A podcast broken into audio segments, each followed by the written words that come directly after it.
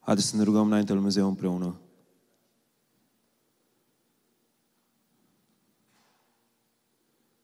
Aba, lasă un spirit de revelație peste cuvintele care le rostesc azi. Fă să fie cuvinte de învățătură care pătrund adânc în ființa noastră. Mă rog acest cuvânt să aducă rod în inimile oamenilor. Aba, mă înfățișez înaintea tronului Tău. Mă rog înainte Ta, fă, fă ca lucrurile să se alinieze după planurile Tale, după voia Ta, Doamne. Aba, mă rog pentru poporul Tău, care are urechi, dar care nu aude. Mă rog, deschide-ne urechile să auzim. Deschide-ne urechile să auzim, Aba. Dă-ne o inimă nouă, o inimă curată, o inimă care te iubește pe tine, care caută să fie plăcută înaintea ta. Aba, mă rog să ne scoți pe fiecare dintre noi dintr-o stare de om căldicel. Du-ne în acele locuri în care Tu să-ți manifesti împărăția Ta în noi și prin noi. Fă lucrul ăsta, mă rog, în numele Lui Iisus Hristos. Amin. Amin. Sincer, am venit cu o altă stare în această dimineață, dar simt în ființa mea lăuntrică această povară a faptului că avem nevoie de urechi ca să putem auzi. Că în timp ce putem să consumăm predici, închinare, resurse spirituale, inimile noastre să nu fie conectate la inima Lui și urechile noastre să nu audă cuvântul Său. Chiar dacă suntem într-un context în care ar fi trebuit să fim mai sensibili la șoapta lui Dumnezeu, să nu fim într-un loc în care să putem să auzim ceea ce Dumnezeu are de spus. Vreau să spun în dimineața asta că o să vorbim despre felul în care rugăciunea funcționează, mecanismul de funcționare a rugăciunii. Și știu că este puțin mai dificil de explicat și probabil este mai greu pentru voi de urmărit, și știu că în timp ce stai să urmărești online, e mai nasol să poți să fii conectat. Am stat și eu și m-am uitat online și este ușor, este mult mai greu să fii conectat când ești online decât atunci când ești în biserică. Pentru că în jurul tău mișină tot felul de lucruri, se întâmplă tot felul de chestii și pierzi firul la ceea ce se vorbește și încetul cu încetul diavolul a biruit pentru că te-a distras și a ieșit din locul ăla în care Dumnezeu să poată vorbi ceva. De aceea mă rog înainte lui Dumnezeu ca mintea și inimile noastre să fie conectate la cuvântul lui Dumnezeu. Deci, vom vorbi despre mecanismul de funcționare a rugăciunii și ar fi bine să stai și să te gândești, hei, rugăciunea mea înainte lui Dumnezeu funcționează. Trăiesc eu în acest loc în care atunci când mă rog, Dumnezeu îmi dă un răspuns. Pentru că vreau să vă vorbesc puțin din Scripturi despre felul în care Dumnezeu a rânduit ca lucrurile să funcționeze în economia lui. Bun? Trebuie să fie un punct de contact între om și Dumnezeu pentru ca omul să poată experimenta manifestarea puterii lui Dumnezeu și a provizilor sale supranaturale. Trebuie să fie un punct de contact între un om și un Dumnezeu ca lucrurile să se întâmple din lumea spirituală în lumea naturală. Dumnezeu are toate resursele promise pentru noi, însă fără un punct de contact, noi nu intrăm în posesia acestor lucruri. Este ca și cum dacă nu a prins lumina de la întrerupător, nu înseamnă că nu este curent sau o sursă pentru a face lumină, ci e o problemă la punctul de contact. Vedeți, nu putem accesa resursele divine promise de Dumnezeu dacă nu există un punct de contact între noi și El. Și sunt mulți oameni azi care cred în puterea Lui Dumnezeu, însă care nu experimentează manifestarea puterii sale, deoarece nu înțeleg ce este acest punct de contact. De multe ori avem impresia că nu există putere disponibilă sau resurse pentru, că, pentru ca noi să mergem înainte în lucrurile în care suntem chemați să facem sau în lucrurile de care avem nevoie, însă realitatea este că noi nu știm cum se accesează mai degrabă aceste lucruri, nu că aceste lucruri nu există și nu sunt disponibile pentru noi. Și acest punct de contact între nevoile omului și resursele lui Dumnezeu este rugăciunea. Acest punct de contact între nevoile omului și resursele lui Dumnezeu este rugăciunea. Rugăciunea este lucru pe care Dumnezeu l-a stabilit să fie punctul de contact cu ceea ce El deja a prestabilit să se întâmple. Deci, unde nu există rugăciune, nu există un punct de contact și unde nu există acest punct de contact, nu poți primi ceea ce Dumnezeu deja a declarat că vei avea. Dumnezeu a declarat înainte că se vor întâmpla lucruri în care tu nu vei intra dacă nu faci click cu acest punct de contact. Pentru mulți oameni rugăciunea este uh, ca ca și imnul național, dacă vreți, înainte de meciul de fotbal al echipei naționale. Îl cânti imnul, însă nu ești conectat neapărat la ceea ce se întâmplă pe teren, la bătăria care se dă în teren pentru că ai cântat imnul. Și de la Elie, și vreau să continuăm cu ceea ce a fost săptămâna trecută, de la Elie putem învăța despre acest punct de contact și cum funcționează el. Am auzit despre rugăciune, vorbim despre ea, însă e nevoie să experimentăm astăzi acest lucru. Și pentru a putea face lucrul ăsta, pentru a înțelege că rugăciunea este mecanismul pe care Dumnezeu l-a stabilit, care este absolut necesar pentru ca El să înfăptuiască ceea ce El intenționează, trebuie să înțelegem că viața noastră de rugăciune este strâns conectată de voia Lui Dumnezeu pentru viețile noastre. Cu alte cuvinte, în Scriptură, Cuvântul Dumnezeu spune că voia Lui Dumnezeu în noi și prin noi este stabilită prin rugăciune. El vine și spune ucenicilor, atunci când vă rugați, rugați-vă să vină împărăția mea. Cu alte cuvinte, prin rugăciune tu stabilești împărăția Lui Dumnezeu sau voia Lui Dumnezeu pe pământ. Facă-se voia ta, se stabilește în timp ce noi ne rugăm. De aceea vreau să ne oprim puțin aici și vreau să meditez la gândul ăsta. Cât de des te rogi, arată cât de mult ești dispus să faci voia lui Dumnezeu. Cât de des te rogi, arată cât ești de dispus să faci voia lui Dumnezeu în viața ta. Din nou vă readuc aminte lucrul ăsta, despărțiți de el nu putem face nimic.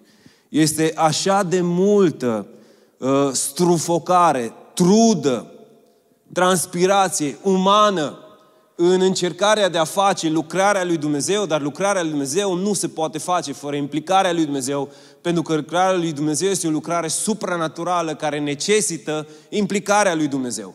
Dar ne chinuim, sincer, văd cum oamenii se chinuie, mai ales în zilele, săptămânile astea, o grămadă de oameni se chinuie să facă lucrarea lui Dumnezeu fără a avea parte de manifestarea prezenței și a puterii lui Dumnezeu, eu vreau să spun, tu nu poți să mântuiești pe nimeni, oricât de mult ai vorbit cuvântul Evangheliei. Fără manifestarea puterii lui Dumnezeu în inima unui om, chiar dacă aude Evanghelia, nu se va întâmpla nimic.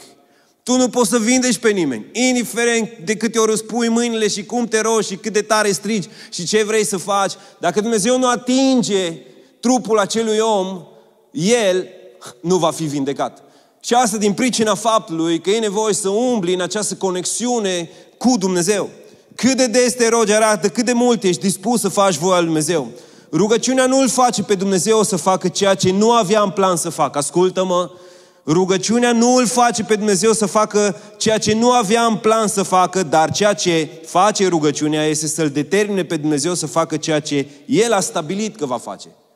Dumnezeu nu va lucra niciodată în afara planului său. El are un plan prestabilit mai dinainte și prin rugăciune tu poți să accesezi acel plan, dar trebuie să știi care este planul ca să poți accesa acest plan. Mulți vor fi dintre noi care vor ajunge în eternitate și Dumnezeu le va arăta tot felul de lucruri care le stabilise pentru ei când trăiau pe pământ, dar care nu au fost înfăptuite din pricina faptului că nu s-au rugat înaintea Lui.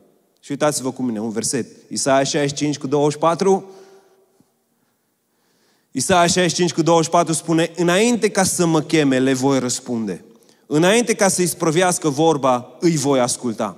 Cu alte cuvinte, înainte să îl chem pe Dumnezeu, el răspunde cu alte cuvinte, răspunsul a fost deja stabilit, dar el așteaptă ca tu să-l chemi.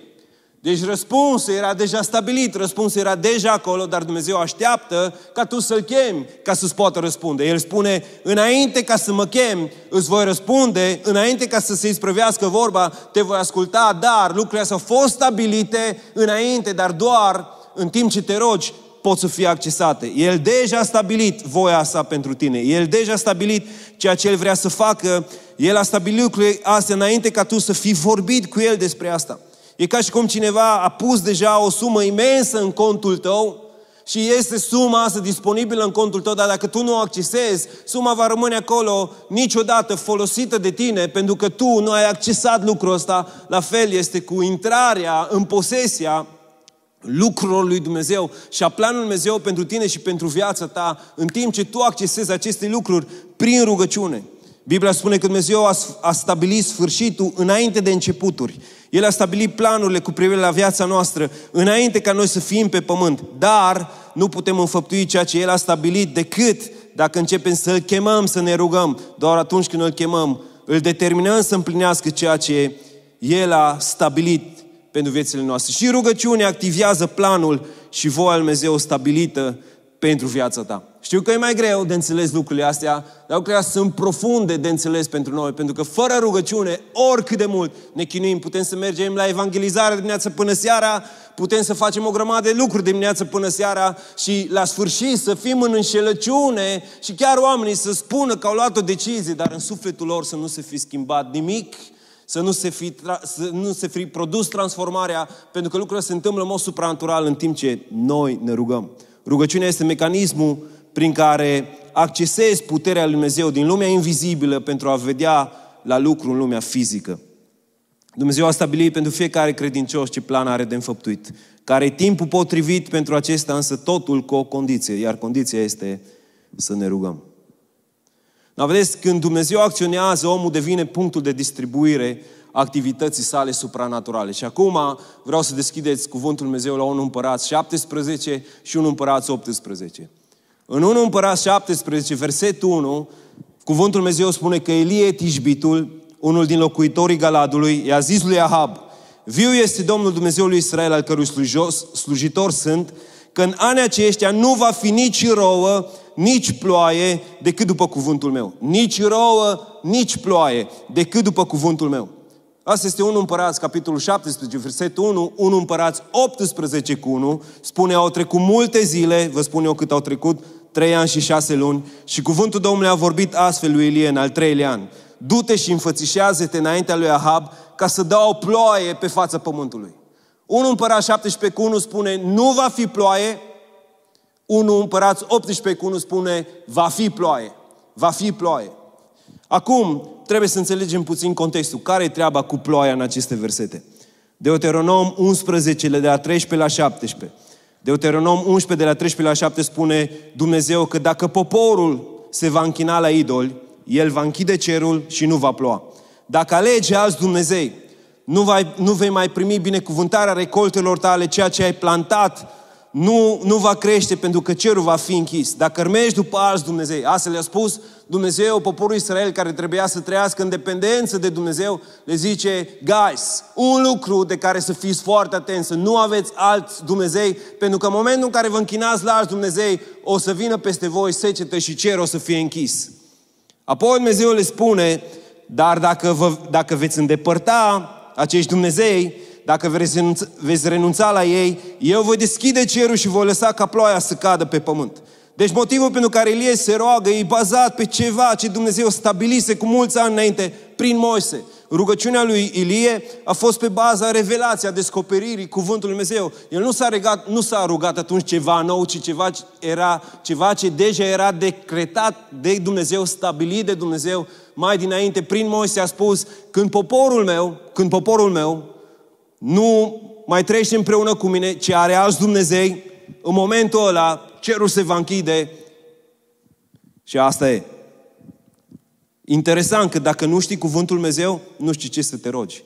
Deoarece cuvântul Dumnezeu trebuie să fie fundamentul cererilor tale. Nu știu dacă voi ați observat în cuvântul lui Dumnezeu, însă de multe ori în cuvântul Dumnezeu spune așa cum tu ai promis sau tu ai spus că vei face și după aceea urmează această rugăciune.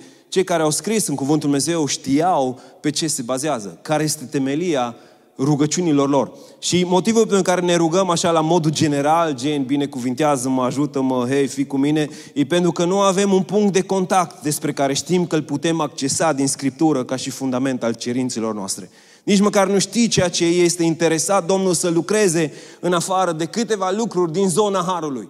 Și sincer, majoritatea creștinilor au rămas doar la câteva lucruri din zona Harului. Legat de binecuvântare, legat de favorul lui Dumnezeu, dar majoritatea nu sunt interesați de ce este în inima lui Dumnezeu să lucreze pe întreg pământul, chiar prin ei, prin viețile lor, pentru că nu știu cuvântul lui Dumnezeu care este ceea ce te face să poți accesa acest punct de contact.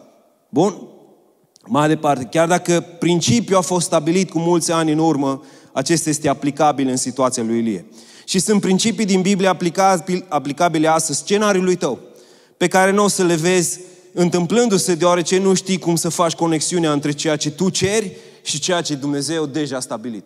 Pentru că nu știi să faci conexiunea între ceea ce tu ceri și ceea ce Dumnezeu deja a stabilit, pentru că nu cunoști cuvântul lui Dumnezeu, se întâmplă multe lucruri în scenariul tău în care Dumnezeu ar vrea să intervină și să schimbe, dar care nu are loc pentru că tu nu schimbi felul tău de a fi. Ilie se roagă ceva ce Dumnezeu deja a stabilit. Și dacă deschideți cu mine în Iacov, capitolul 5, pentru că în Iacov 5, de la versetul 16, cuvântul Dumnezeu ne vorbește chiar despre acest Ilie, Cuvântul lui Dumnezeu spune și vreau să fiți atenți că este o legătură în toate versetele astea. Spune, mărturisiți-vă unii altora păcatele și rugați-vă unii pentru alții ca să fiți vindecați. Mare putere are rugăciunea fierbinte a celui neprihănit. Ilie era un om supus acelor slăbiciuni ca și noi și s-a rugat cu stăruință să nu plouă. Și n-a plouat. Deloc în țară trei ani și șase luni.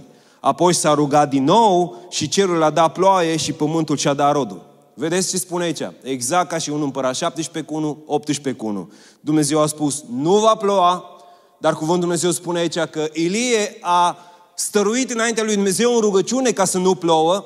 Deci chiar dacă Dumnezeu a decretat că nu va ploua atunci când se închid cerurile, Ilie a trebuit să facă o rugăciune stăruitoare ca să nu plouă și apoi peste trei ani și șase luni, Ilie a trebuit să facă o rugăciune stăruitoare, fierbinte, ca să plouă. Deci n-a fost de ajuns că Dumnezeu a spus că nu se va întâmpla lucrul ăla, ci cineva a trebuit să acceseze acel lucru prin rugăciunile lui. Deci e o prăpastie de trei ani și jumătate între nu va ploua și va ploua. Și acum, un alt lucru extrem de important.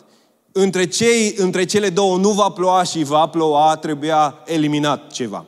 Trebuia eliminată idolatria din Israel. De aceea și în Iacov 5 când spune mărturisiți-vă unii, alte, unii altora păcatele, dacă nu faci lucrul ăsta sau nu elimini păcatul din viața ta, nu se va schimba atmosfera în viața ta. E nevoie să se schimbe lucrul ăsta ca rugăciunile tale să poată fi ascultate între nu va ploua și va ploua. Dacă vă aduceți aminte, Ilie provoacă pe prorocii lui Baal să se vadă care este Dumnezeu adevărat, care trebuie să fie Dumnezeu înaintea cărora cei din Israel să se închine. Și Ilie merge împotriva prorocilor lui Baal și curăță Israelul de idolatrie.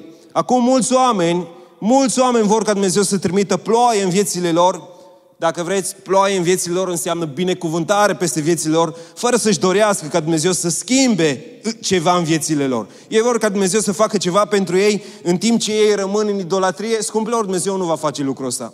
Idolatria este orice sursă neautorizată, ca să înțelegeți ce înseamnă idolatrie. Orice sursă neautorizată, fie că e persoană, fie că e loc, fie că e obiect, la care te uiți ca să satisfacă nevoile. Și aici, în domeniul idolatriei, în ziua de astăzi, sunt o sumedenie de lucruri care poate să fie idolatrie. Lucrurile sunt mult mai camuflate acum decât pe vremuri când mergeai în fața unui obiect fizic, te închinai lui și făceai anumite lucruri. Lucrurile sunt mult mai complexe în ziua de astăzi, dar sunt reale. Idolul tău poate fi un copil, poate fi un copil, idolul tău poate fi un om, poate să fie o femeie, poate să fie un bărbat, care are personalitate, care te-a cucerit, care știu eu ce și uh, am și văzut oameni pe internet, scumpilor, vreau să mă auziți bine ce vă spun. Este, ca și creștin, un lucru care îl ofensează pe Dumnezeu să spui oricare persoană, că e soția ta, că e soțul tău, că e oricine, tu ești fericirea mea, tu ești viața mea, lucrurile astea îl ofensează pe Dumnezeu. Pe Dumnezeu trebuie să fie sursa și a vieții și a împlinirii noastre. Niciun bărbat, nici o femeie, chiar dacă e soțul tău, soția ta, uneori încercăm să facem lucruri exagerate, dar cuvintele noastre poartă cu ele ceva ce poate să-L ofenseze pe Dumnezeu atunci când noi le spunem așa că fii mai precaut legat de ce postezi și mai mult legat de ce ai în inima ta.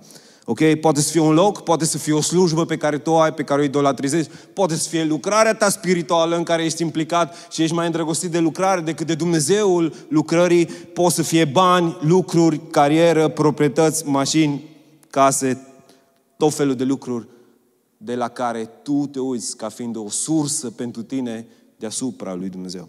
Orice lucru la care te uiți pentru fericire, din care far sus satan afară Dumnezeu este un idol. Și omul e capabil să vină duminica la închinare și să spună că se închină lui Dumnezeu în timp ce toată săptămâna îmbrățișează tot felul de idoli în viața lui. Și câte vreme idolatrie, Dumnezeu nu a comutat de pe nu va fi ploaie, pe va fi ploaie. Deci câte vreme s-a întâmplat lucrul ăsta, Dumnezeu nu a comutat de pe nu va fi ploaie, pe va fi ploaie. Și sunt oameni ce vin la biserică uitându-se după binecuvântare, dar care umblă în dolantrie și ce se întâmplă? Nu este ploaie. Și ei vin și întreabă, de ce nu este ploaie? De ce nu mă binecuvântează Dumnezeu și pe mine? De ce nu se întâmplă lucrurile? Să spun eu de ce. Din cauza idolatriei. Dumnezeu nu lasă ploaia binecuvântării pentru ca tu să o împărtășești cu idolii tăi. Iar dacă acest lucru se întâmplă, vine vremea când El intervine. Și am stat să cuget la gândurile astea. Vezi, Dumnezeu nu vrea să te binecuvinteze ca binecuvântările tale să le împărtășești cu idolii tăi. De multe ori îi cerem Dumnezeu să ne binecuvinteze ca noi mai apoi să folosim resursele alea nu pentru a-L binecuvânta pe Dumnezeu înapoi, ci pentru a ne hrăni idolii din viețile noastre. Scumpilor, Dumnezeu nu va face lucrul ăsta. Dumnezeu nu vrea ca prin resursele sale să te ajute să devii un idolatru și mai mare și mai bun. Ci El vrea ca să rupi idolatria din viața ta și să începi să umbli aproape de El. Vezi, poporul Israel era într-un, într-un loc în care Ilie știți ce le spune? Spune, până când veți șchiopăta de ambele picioare? Asta spune, până când veți șchiopăta de ambele picioare? El cheamă tot poporul Israel la muntele Carmel și spune, ok, trebuie să luați niște hotărâri clare în viețile voastre legate de cine este Dumnezeul vostru. În primul rând, nu poți să slujești la doi stăpâni. Nu ai cum să slujești la doi stăpâni. Dumnezeu a spus că vrea devoțiunea noastră pe deplin. Și scumpilor, în ultimele zile, săptămâni, sunt convins că majoritatea dintre voi, și asta pentru că știu și mă uit la voi acum direct, mulți ați lăsat idolii în viețile voastre. Idoli cu care ți-ai petrecut timpul mult mai mult decât ți-ai petrecut cu Dumnezeu. Doar gândește-te. Cât timp ai stat pe, ok? Insta, Facebook, Netflix, PS4 și alte lucruri. Vreau să știi, Dumnezeu se uită la astea. Se uită la astea. Și încetul cu încetul inima ta, prin astea, se îndepărtează de Dumnezeu. Se îndepărtează. Ascultă-mă, eu spun pentru că știu. Pentru că v-am mărturisit săptămânile trecute despre lucrul ăsta. Inima ta se îndepărtează, nu se apropie de Dumnezeu. Și timpul știi ce să faci. E timpul să dai idolii la o parte. Pentru că nu va veni binecuvântarea peste tine, peste viața ta, câtă vreme tu împărtășești ceea ce ar trebui să dăruiești lui Dumnezeu cu idolii în viața ta. Să știți că loialitatea împărțită este la fel de periculoasă și eronată ca și idolatria declarată. Noi nu ne, noi nu ne declarăm idolatria, doar că nu mai îi dăm lui Dumnezeu toată loialitatea noastră și aici este o problemă. Idolul, v-am spus, poate fi de toate formele și el a spus, nu va ploua, iar apoi va ploua. Acum, când citești în Iacov, acesta spune, Elie s-a rugat ca să nu plouă, iar apoi s-a rugat ca să plouă. Dumnezeu deja stabilise că nu va ploua, iar apoi l-a spus, va ploua. Știți de ce? Deoarece uh, ceea ce Dumnezeu a stabilit are nevoie de un punct de contact înainte să fie înfăptuit. Ține minte lucrul ăsta. Ceea ce Dumnezeu a stabilit are nevoie de rugăciune ca să fie îndeplinit. Chiar dacă El a stabilit cum e treaba cu ploaia, El nu a făcut acest lucru până când Ilie nu s-a rugat și lucrurile s-au întâmplat în urma rugăciunii sale.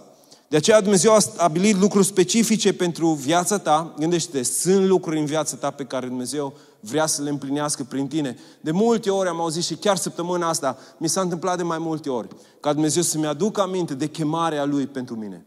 Chemarea Lui pentru viața mea. Ceea ce Dumnezeu a stabilit mai dinainte. Mi-a vorbit nu printr-un profet, ci prin mulți oameni legate de planurile sale. Chiar ieri am avut parte de cineva care a venit și mi-a spus lucrul ăsta, uite, este ceea ce am văzut cu privire la viața ta și era exact ce altcineva a văzut cu 10 ani în urmă, era exact ceea ce altcineva a văzut cu 20 de ani în urmă, era exact ceea ce eu am făcut ca legământ înaintea lui Dumnezeu cu 21 de ani în urmă și mi-a fost clar că Dumnezeu vine și își reafirmă planurile Lui pentru mine, pentru viața mea, dar știu că aceste lucruri nu o să se întâmple dacă nu fac din rugăciune punctul de contact cu Dumnezeu. Și acum ascultați-mă.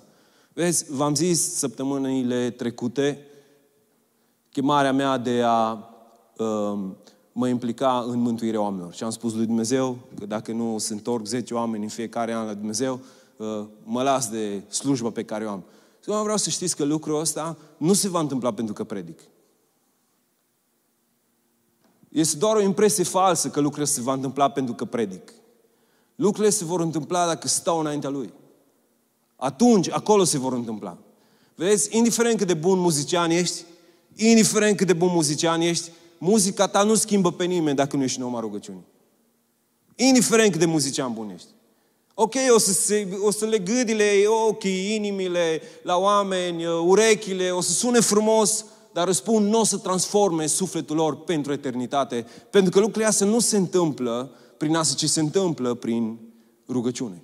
De aceea, dacă înainte te rogi sau în timp ce slujești lui Dumnezeu, te rogi înaintea Lui și ai un stil de viață de rugăciune intens, ceea ce tu faci, ceea ce aduci ca și dar înaintea Lui, va avea efect și va fi eficient pentru Părăția Lui Dumnezeu și sunt foarte conștient că nu predicarea mea va schimba pe oameni, ci mai degrabă ceea ce stă în spatele predicării mele. Orele alea petrecute în rugăciune înainte lui Dumnezeu, pentru că El așa a stabilit lucrurile.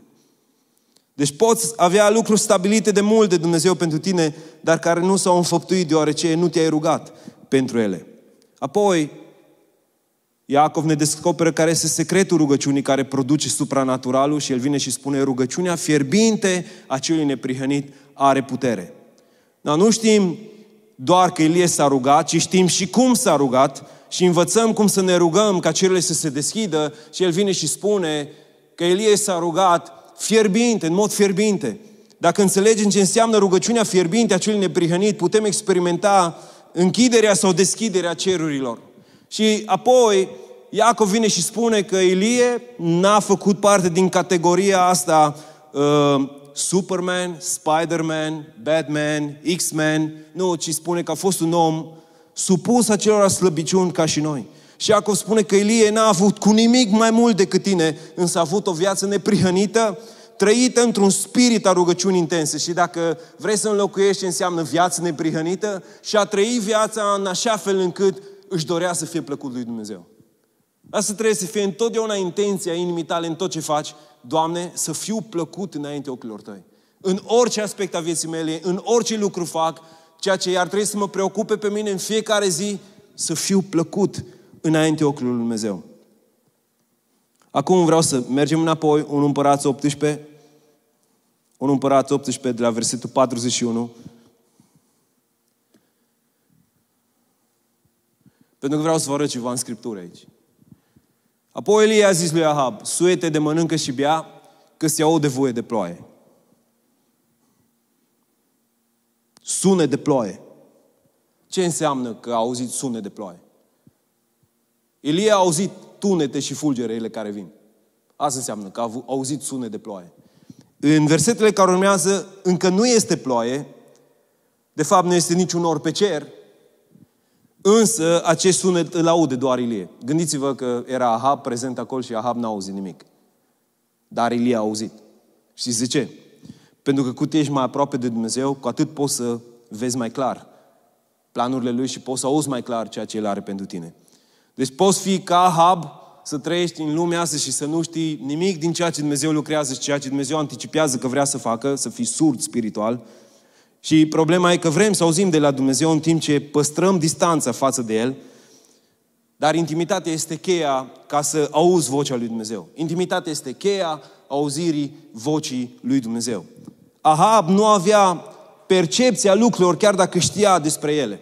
Deci vreau să știți, Ahab, ca și împărat, știa ce scrie Deuteronom 11. Într-o societate agrară era imposibil ca împăratul să nu știe că dacă țara este idolatră, cerul va fi închis. Era imposibil să nu știe lucrul ăsta. Știa despre lucrul ăsta, dar nu avea percepția spirituală a acestui lucru. De aceea merge tot împotriva lui Ilie, crezând că Ilie este de vină. Niciodată să nu stea el înaintea lui Dumnezeu să spună, hei, Dumnezeu ne judecă din pricina faptului că tot poporul este în idolatrie și acum ar fi timpul noi ca și popor să chem poporul împreună, să ne plecăm înaintea lui Dumnezeu, să ne închinăm înaintea lui. Nu. Ahab nu poate vedea lucrul ăsta pentru că doar în intimitate cu Dumnezeu poți percepe lucrul ăsta. Acum, când mergi în vreo călătorie și acum sunt convins că uh, mulți oameni, nu, nu zic în procente, dar sunt convins că mulți nu sunteți acasă și anticipez că mulți nu sunteți în Timișoara, dar când te duci, asculți radio Vocea Evangheliei, eh, știi, te încurajezi să asculți mai bine radio Vocea Evangheliei. Da? Când ieși din oraș, radio Vocea Evangheliei, cu cât te îndepărtezi mai tare, cu atât ai semnalul mai slab și încetul cu încetul auzi cu... mai auzi că mai zice câte o jumătate de cuvânt, iar nu mai auzi nimic și la un moment dat se termină semnalul de tot. La distanțarea de Dumnezeu face imposibil auzirea vocii Lui și a percepției cuvintelor sale. E simplu lucrul ăsta. Vedeți, Dumnezeu nu vrea să avem distanțare față de El. Nici socială, nici nimic, la El nu trebuie să purtăm nici mască, nici mănuși, ce vrea să fim sinceri și în smerenie. Dar cu când ne depărtăm mai mult de Dumnezeu, cu atât auzim mai slab vocea Lui. Cu cât ne apropiem mai mult, cu atât auzim mai bine. La fel ca și cu radio, vocea Evangheliei, la un moment dat, dacă ești departe, cu cât te apropii de Timișoara, de la un moment dat, începi să captezi din nou semnalul. E la fel în lumea spirituală. Nu poți avea o relație cu Dumnezeu în care păstrezi distanța și să auzi sunetul de ploaie pe care nimeni altcineva nu-l poate auzi. De aceea rugăciunea trebuie să fie o comunicare relațională cu Dumnezeu, nu o comunicare rituală cu Dumnezeu. Și, din nou, fă o pauză și gândește-te, tu ai o comunicare relațională cu Dumnezeu sau o comunicare rituală? Și vă spun care este diferența între comunicarea relațională și comunicarea rituală. Comunicarea rituală te determină să te rogi pentru că așa e bine. Pentru că așa trebuie, pentru că așa e frumos, pentru că așa am învățat. Asta este comunicarea rituală. Spui cuvinte. Bum, bum, bum, bum, bum. Te-ai rugat? Da. Cât? Cât a trebuit? 5 minute. Super, fine. No. Și pastorii sunt fericiți când cineva se roagă 5 minute pe zi. No, e ciudat, dar nu e adevărat asta. Comunicarea relațională spune, mă rog pentru că îl iubesc. Mă rog pentru că vreau să fiu aproape de El. Ăsta e motivul pentru care fac rugăciuni, pentru care înalți rugăciuni, pentru care mă înfățișez înaintea Lui în fiecare zi. Nevoia mea de Dumnezeu. Nevoia mea de cuvântul Său care să-mi satisfacă ființa lăuntrică, sufletul, nevoia de hrană spirituală. A, mulți oameni trăiesc așa, ritualic. Mulți au doar un ritual cu Dumnezeu.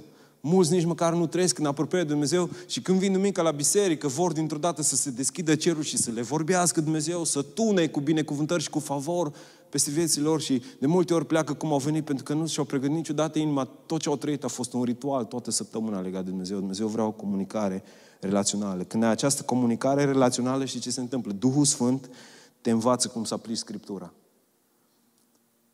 Nu pastorii te învață cum să aplici Scriptura, Duhul Sfânt te învață cum să aplici Scriptura. Uneori prin pastori, uneori prin natură, uneori prin cei din jurul tău, dar asta e ceea ce se întâmplă. Când ai această comunicare relațională, Duhul Sfânt vine și vorbește. Cum a știut când va ploua? A auzit sunetul de ploaie. A auzit ceva ce alții nu puteau să audă, deoarece era aproape de Dumnezeu. Și asta este interesant pentru mine. Acum, dacă vrei să experimentezi supranatural prin rugăciune, trebuie să umbli aproape de El. Versetul 42. Ahab s-a suit să mănânce și să bea, dar Ilie s-a suit pe vârful Carmelului și plecându-se la pământ s-a așezat cu fața între genunchi. Pentru ceea ce urma, să-i ceară lui Dumnezeu avea nevoie de un loc, de o atmosferă care să nu-l distragă. Un loc ascuns. Un ghețimani. Vezi, și Ilie a avut un munte Carmel la care să meargă să fie singur înaintea lui Dumnezeu. Și asta pentru că e necesar atunci când îi cer lui Dumnezeu lucruri serioase, să fii doar tu singur cu El în comunicarea ta cu El și să nu fii distras de nimic, pentru că stai înaintea Împăratului Slavei. Nu era vorba de orice, ci era vorba de o ploaie după trei ani și jumătate, era vorba de oameni mulți care mureau. Era vorba de calamități serioase. Dar Ilie creează un punct de contact în rugăciune. Acum, poziția lui Ilie. Da, am citit din nou o grămadă de chestii despre poziția lui Ilie. Pff, Jesus. Vă spun simplu ce înseamnă poziția lui Ilie. Ilie s-a plecat și a stat cumva așa. Cam asta a fost Asta a fost poziția în care a stat. Și vă spun, poziția aceasta era poziția în care se punea o femeie când era în travaliu. Asta ce se întâmplă. În vremea de atunci nu exista medicina de azi și tot felul de, știu eu, chestii care te țin cu roatele în sus. În vremea de atunci asta era poziția în care o femeie se punea, intra în tavaliu și năștea. Se punea în poziția asta, ok? Punea în poziția asta și știa că trebuie să împingă. Ok? Femeile știu despre asta, merg mai departe. Dar e o poziție de travaliu, pentru că prin rugăciune avea nevoie să dea naștere unui miracol. Când ai nevoie ca Dumnezeu să facă ceva extraordinar, te pui într-o poziție de travaliu. Și Nici o femeie nu se pune într-o astfel de poziție dacă nu este însărcinată. Și știți ce am observat? Mulți oameni vor să dea naștere la lucruri de care nici nu au fost însărcinați. De 30 de ani sunt în România oameni care vorbesc despre trezire spirituală în România, nu au fost însărcinați. De o grămadă de timp aud uh, despre oameni care vor să facă minuni, dar nu au fost însărcinați. Și până când nu se întâmplă în mod supranatural și Dumnezeu să pună o povară în ființă ta, tu nu poți să dai naștere la nimic. Iar lucrurile astea se întâmplă în timp ce tu ai intimitate cu Dumnezeu. În timp ce tu ai intimitate cu Dumnezeu, Dumnezeu te însărcinează cu un plan, cu o chemare, cu o lucrare supranaturală care trece dincolo de abilitățile tale, indiferent care sunt acelea și în care poți să împlinești planul Dumnezeu. Ilie este într-o poziție de travaliu pentru o minune. Da, Iisus Hristos în mai multe locuri în Noul Testament vorbește despre poziția lui de travaliu înaintea lui Dumnezeu.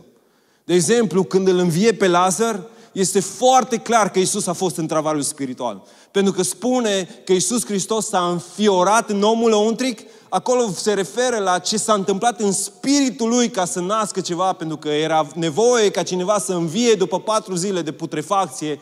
Cuvântul Dumnezeu spune că s-a tulburat Cuvântul în limba greacă nu înseamnă că s-a tulburat, ci că a fost cumva un vortex lăuntric care a provocat nașterea unei minuni.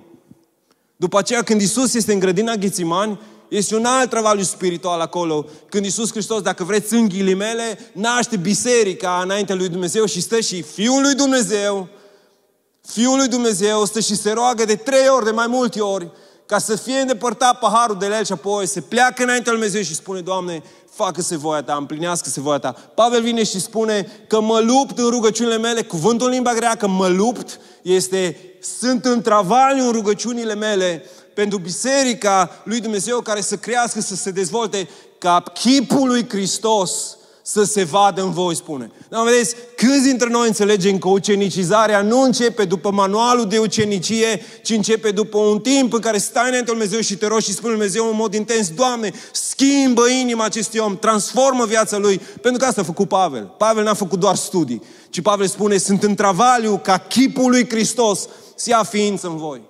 Și eu sunt convins că o biserică sănătoasă, să știți că nu se naște nici la învon, nu se naște nici într-o închinare super tare, ci o biserică sănătoasă se naște în travaliul unor oameni care stau înaintea lui Dumnezeu și simt o povară ca lucrurile să se schimbe, să se schimbe în viețile oamenilor. Când ai nevoie de o minune, de o manifestare supranaturală, asta nu se întâmplă cu o rugăciune generală, dragule, ci cu un travaliu spiritual. Și e un alt lucru, cu cât e mai mare minunea, cu atât e mai intens travaliu. E ca și în lumea fizică, să știți. Cu cât e mai mare copilul, cu atât e mai intens travaliu.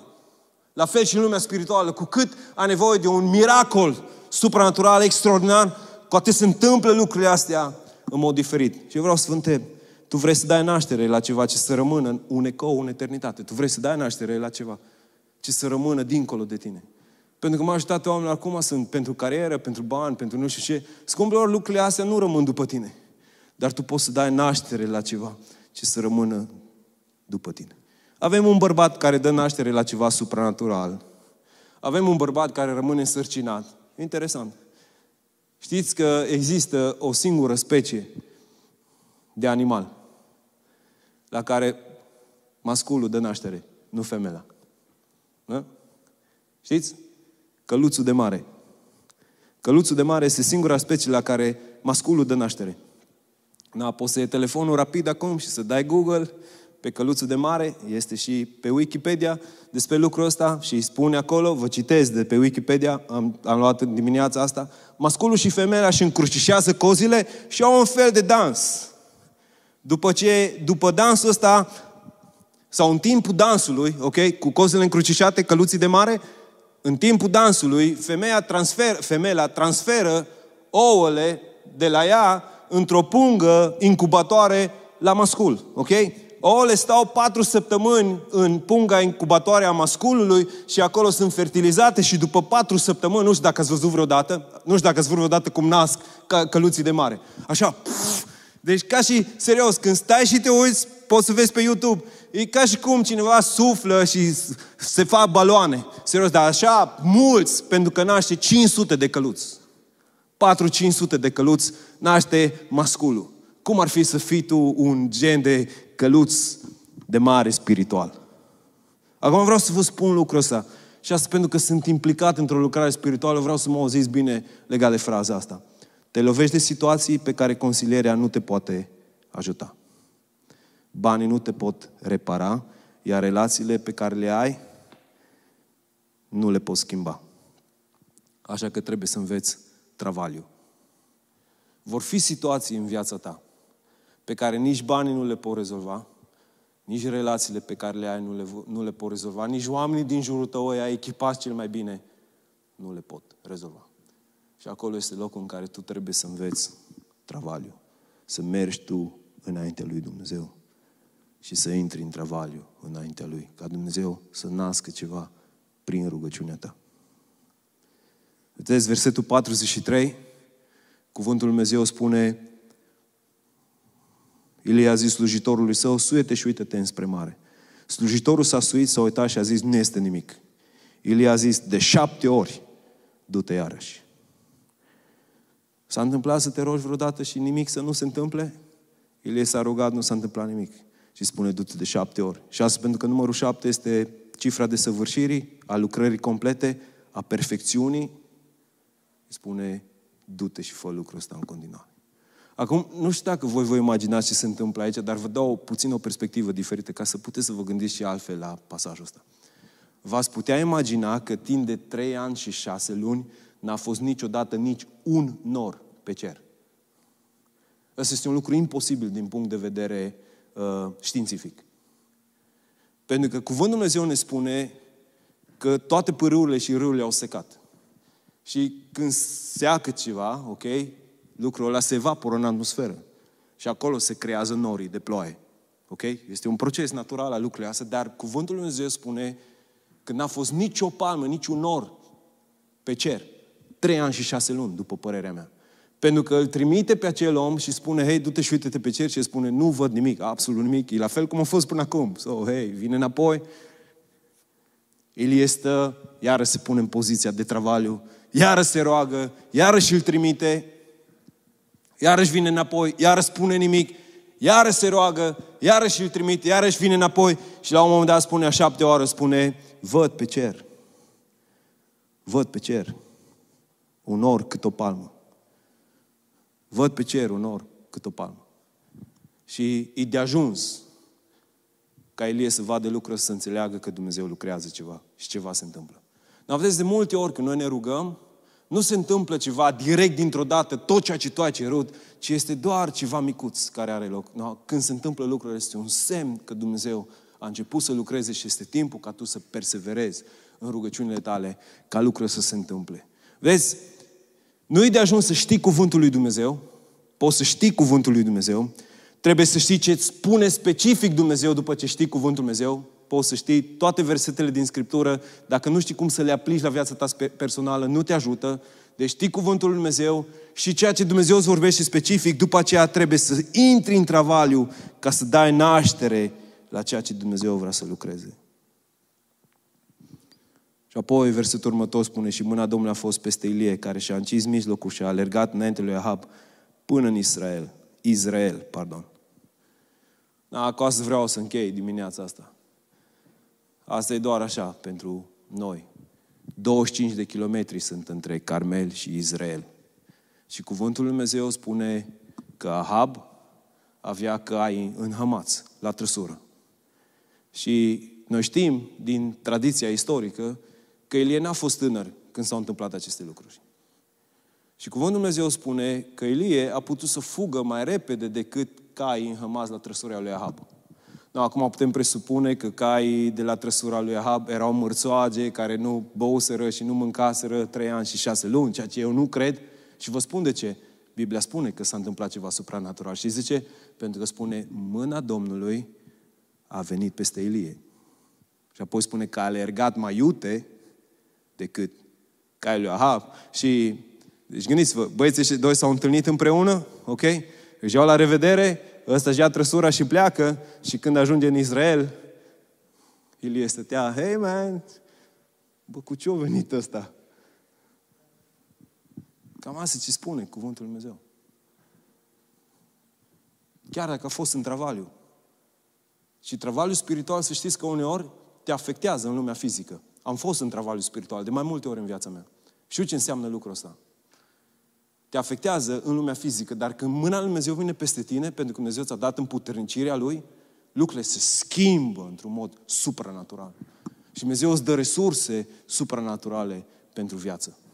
Acum, guys, ce mă interesează pe mine e să înțelegem cum funcționează rugăciunea. Pentru că rugăciunea nu înseamnă doar să spui cuvinte, ci rugăciunea înseamnă să spui ceea ce Dumnezeu deja a stabilit. Și tu spui, fă lucrul ăsta pe care tu l-ai stabilit, aplicabil în viața mea, Doamne. Sau aplicabil în situația mea, Doamne. Sau aplicabil în situația familiei mele. Este bine când începi să te rogi, să spui, Doamne, Tu ai spus în cuvântul Tău. Tu ai spus în cuvântul Tău. Ar fi bine să înveți să te rogi așa. Doamne, Tu ai spus în cuvântul Tău. Nu apesa pe ceea ce Tu ai spus în cuvântul Tău. Stau înaintea Ta și mă rog înaintea Ta. Doamne, fă acest lucru să se întâmple. De asta suntem chemați să ne rugăm. Promisiunile lui Dumnezeu, nu nevoile noastre. Pentru că de multe ori mergem înaintea lui Dumnezeu și ne plângem de tot felul de lucruri și nu știm promisiunile lui Dumnezeu. Când stai înaintea lui Dumnezeu să știi că nu lacrimile tale determină pe Dumnezeu să lucreze, ci împlinirea planurilor sale. Și împlinirea planurilor sale sunt descoperite în timp ce tu stai în intimitate și după aceea când te rogi, ceea ce Dumnezeu ți-a descoperit să faci, în momentul respectiv Dumnezeu vine și acționează și ești umplut de credință în omul lăuntric și începi să te rogi lucruri mai mărețe, mai glorioase, care deja erau în plan Dumnezeu stabilite pentru tine, pentru viața ta. Ilie să știți că nu s-a dus într-o dimineață și a zis, a, știi ce, cum ar fi că eu sunt tișbit, ok? Din asta muntean, de la munte am venit să mă duc și să mă iau de apă, uite ce faci. Nu, Dumnezeu i-a vorbit prin cuvântul său. Uite-te ce se întâmplă, Ilie. Uite-te ce se întâmplă când țara intră în idolatrie. Sunt pe cale, sunt pe cale să aduc o foamete în toată țara. Și Ilie merge și spune, de mulți nu înțeleg și îl cataloghează pe Ilie arogant în uh, 1 împărat 17 cu 1. Pentru că știți ce spune Ilie? Ilie vine și spune, uh, viu este Domnul că nu va fi ploaie decât la cuvântul meu. Nu zice la cuvântul Domnului. Zice, decât la cuvântul meu. Ilie avea confidență că Dumnezeu va asculta pentru că era zidit pe Scripturi ceea ce vrea Ilie să facă. Nu era zidit pe ce am văzut eu nu știu unde. Nu, nu. Pe cuvântul Lui Dumnezeu. De aceea avea confidență. Ceea ce mă interesează pe mine este să învățăm lucrul ăsta să învățăm că lucrurile deja au fost stabilite de Dumnezeu, dar noi intrăm în posesia lor și accesăm lucrurile astea în timp ce stăm și ne rugăm înaintea lui Dumnezeu și că uneori este nevoie să stăm în travaliu înaintea Lui, să stăm pur și simplu în travaliu înaintea Lui și așa naștem lucruri în domeniul spiritual. Dacă vrei uh, o lucrare supranaturală spirituală în viața ta, lucrurile astea, vă spun, niciodată, niciodată nu se înfăptuiește fără o stare de travaliu la un moment dat când tu naști ceva în domeniul spiritual. Indiferent despre ce e vorba. Indiferent despre ce e vorba.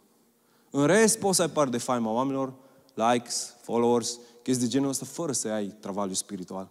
Dar lucrurile sunt false. Va veni o zi când vei vedea că ai zidit paie și fân. Lemne. În loc să stai în Dumnezeu să spui, Doamne, fă să se nască ceva profund, profund, adânc prin ceea ce eu fac. Unul dintre lucrurile pe care eu le onorez și sincer, asta este pentru mine și nu vreau să ofensez pe nimeni, îi prețuiesc și apreciez pe toți, dar sincer îi apreciez pe cei care stau și trăiesc în casă de rugăciune. Pentru că știu că acolo se nasc lucruri spirituale. Ultimul cântec care l-am ascultat ieri al alter, care a fost lansat de IHOP, profund pentru spiritul meu, pentru ființa mea alăntric, pentru că am simțit că lucrul ăsta nu s-a născut așa doar să avem un cântec nou, ci pe s-a născut într-un loc al intimității profunde cu Dumnezeu. De aceea, și nu mă refer, guys, nu mă refer la staful casă de rugăciune aici, nu. Mă refer la cei care vin în casă de rugăciune. Mă refer la cei care petrec timpul în prezența lui Dumnezeu. Cei care fac din prezența lui Dumnezeu o pasiune pentru viața lor. Oamenii o să nască ceva din lumea spirituală care o să fie o binecuvântare pentru mulți. Da? În același timp, în același timp, sunt mulțumitor lui Dumnezeu pentru toți oamenii care au un spirit de rugăciune în viețile lor. Nu duminica la biserică dimineața, nu miercurea seara la rugăciune, ci o cămăruță lor în care stau înaintea lui Dumnezeu și spun lui Dumnezeu, Doamne, înfăptuiește planurile tale, înviorează lucrarea ta de-a lungul anilor, fă să se vadă că Tu ești Dumnezeu, manifestă-ți gloria, Doamne, în mijlocul poporului Tău, scumpilor, valorezi oamenii care fac lucrul ăsta. Și fiecare dintre noi putem să accesăm lumea spirituală a lui Dumnezeu în timp ce ne plecăm în rugăciune înaintea Lui. Haideți să venim în rugăciune înaintea Lui Dumnezeu. Haideți să venim în rugăciune înaintea Lui Dumnezeu.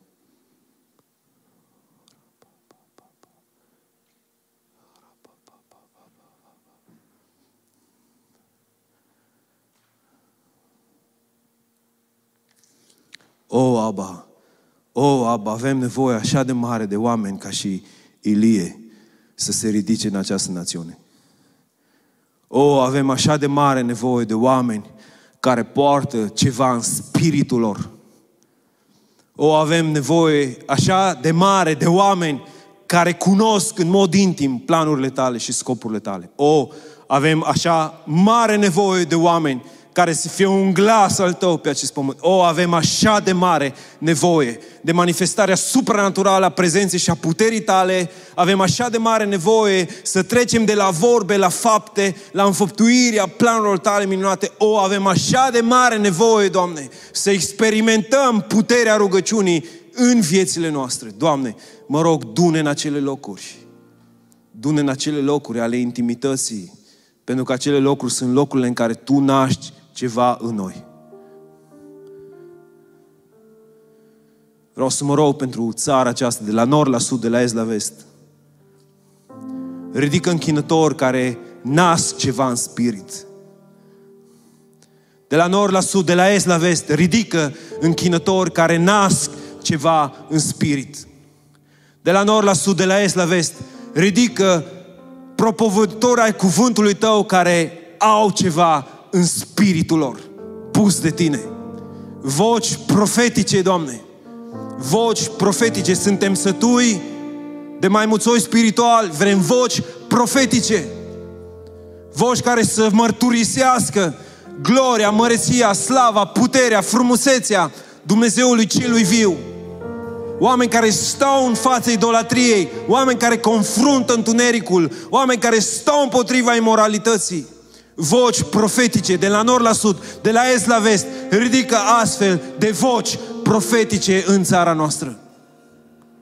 Dumnezeul meu ridică oameni a rugăciunii, oameni care se roagă cu adevărat, oameni care au îndrăzneală în rugăciunea lor, oameni care sunt tari în rugăciune.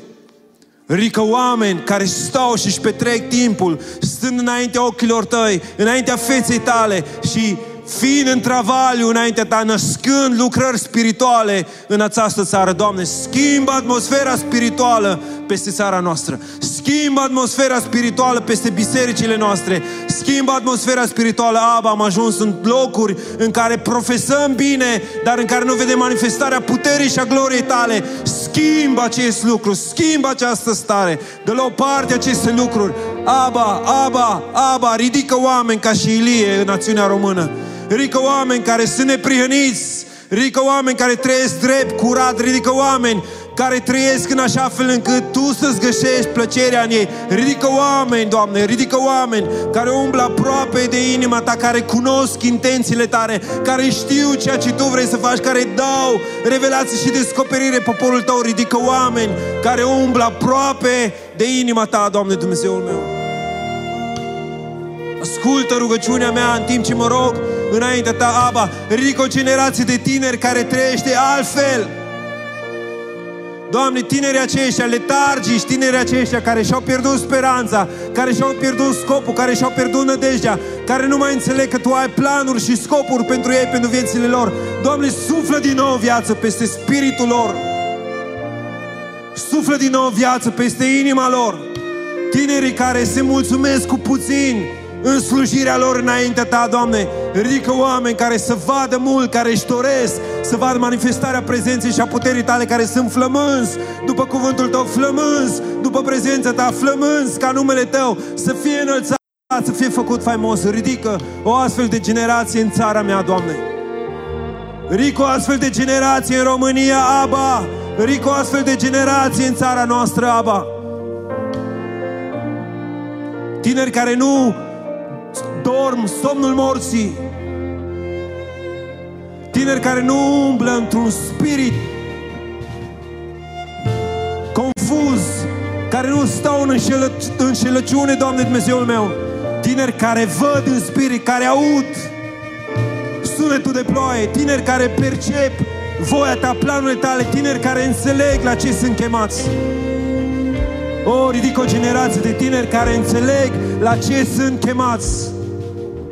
O, nu ne lăsa în locurile în care suntem, Doamne. Mă rog înainte Ta, Dumnezeul meu, să schimbi atmosfera spirituală de peste țara aceasta, să schimbi atmosfera, să ridici oameni care, într-adevăr, când vorbesc, cerurile se deschid, ploia ta cade, binecuvântarea ta vine. Mă rog pentru genul ăsta de oameni în țara aceasta, Doamne, Dumnezeule mare!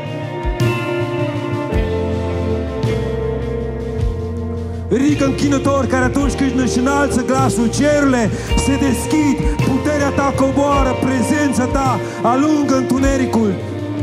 Revelația ta vine, lumina ta se descoperă, se manifestă. Ridică genul ăsta de oameni, Doamne Dumnezeul meu.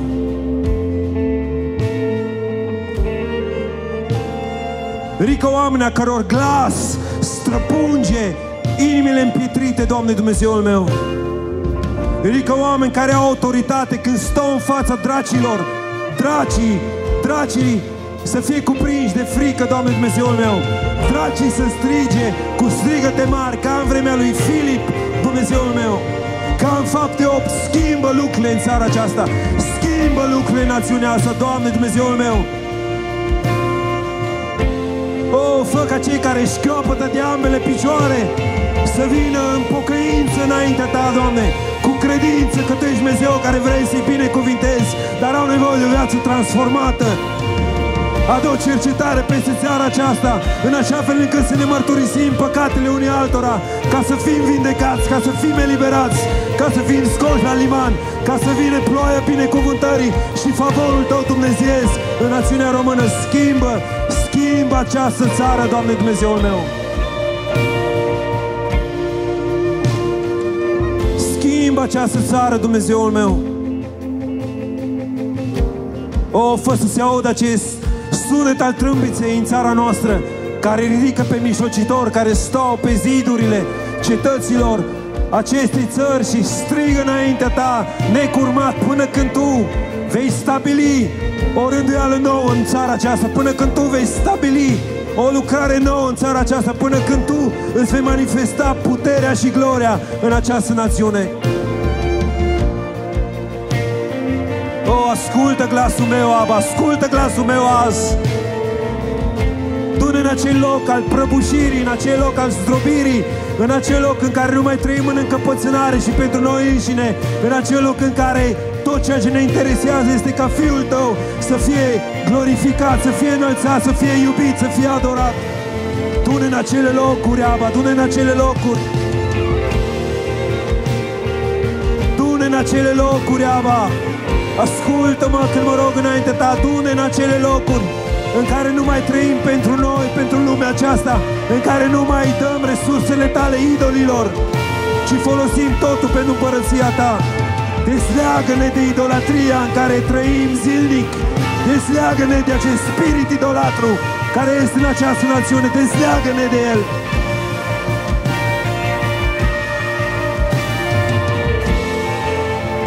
Desleagă-ne de acest spirit idolatru, Abba.